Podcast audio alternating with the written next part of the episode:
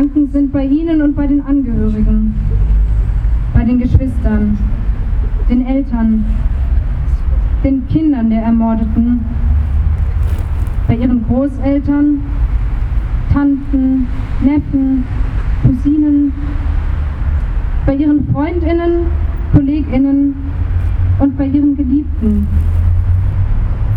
Es ist nicht auszuhalten, wo die jetzt durch müssen.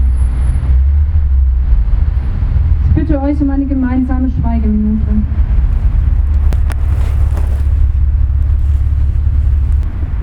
Dutzende, wahrscheinlich Hunderte Menschen trauern heute um die Verstorbenen. Aber Rechtsterrorismus reicht darüber hinaus.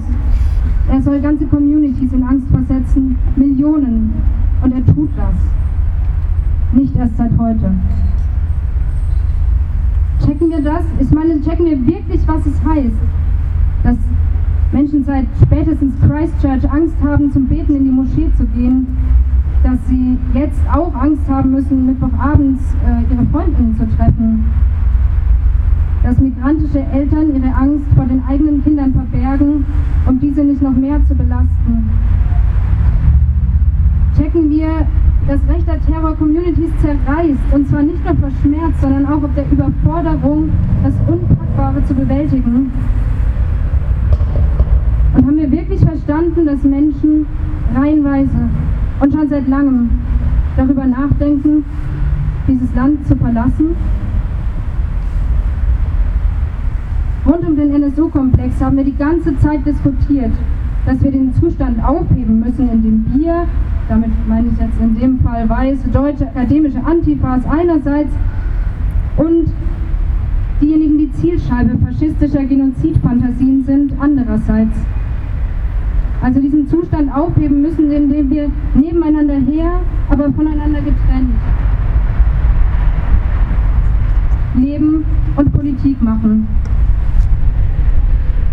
Darüber haben wir viel gesprochen, aber ich würde sagen, davon, das im Alltag wirklich zu leben, sind wir noch weit, weit entfernt. Es ist ein weiter Weg zu gehen. Trotzdem, überrascht ist in meinem Umfeld niemand. Ich kenne richtig viele Menschen, denen jeden Tag die realistische und konkrete Angst im Nacken sitzt, dass genau das passiert, was gestern passiert ist. Vom überraschten Entsetzen der politischen VerantwortungsträgerInnen wird mir schlecht. Und unsere eigenen Gefühle? Bei mir haben sich heute Betäubtheit, dumpfe Leere, Angst, Verwirrtheit, rasender Hass, Schmerz, Ohnmacht und Wut, Wut, immer wieder Wut, abgewechselt. Das alles sind Gefühle, die zum Trauern dazugehören. Trauern, das ist der Prozess, in dem man allmählich lernt, mit einem Verlust oder einer schmerzhaften Veränderung umzugehen. Trauer kann in unterschiedlichen Gestalten, in Wellen oder Schüben kommen und wiederkommen. Dieser Prozess braucht seine Zeit. Es ist wichtig, dass wir uns diese Zeit nehmen, damit wir nicht zumachen, uns nicht hart machen, damit wir nicht uns selbst und unsere Leute aus dem Blick verlieren und irgendwann kaputt gehen, zynisch werden, aufgeben, zerbrechen.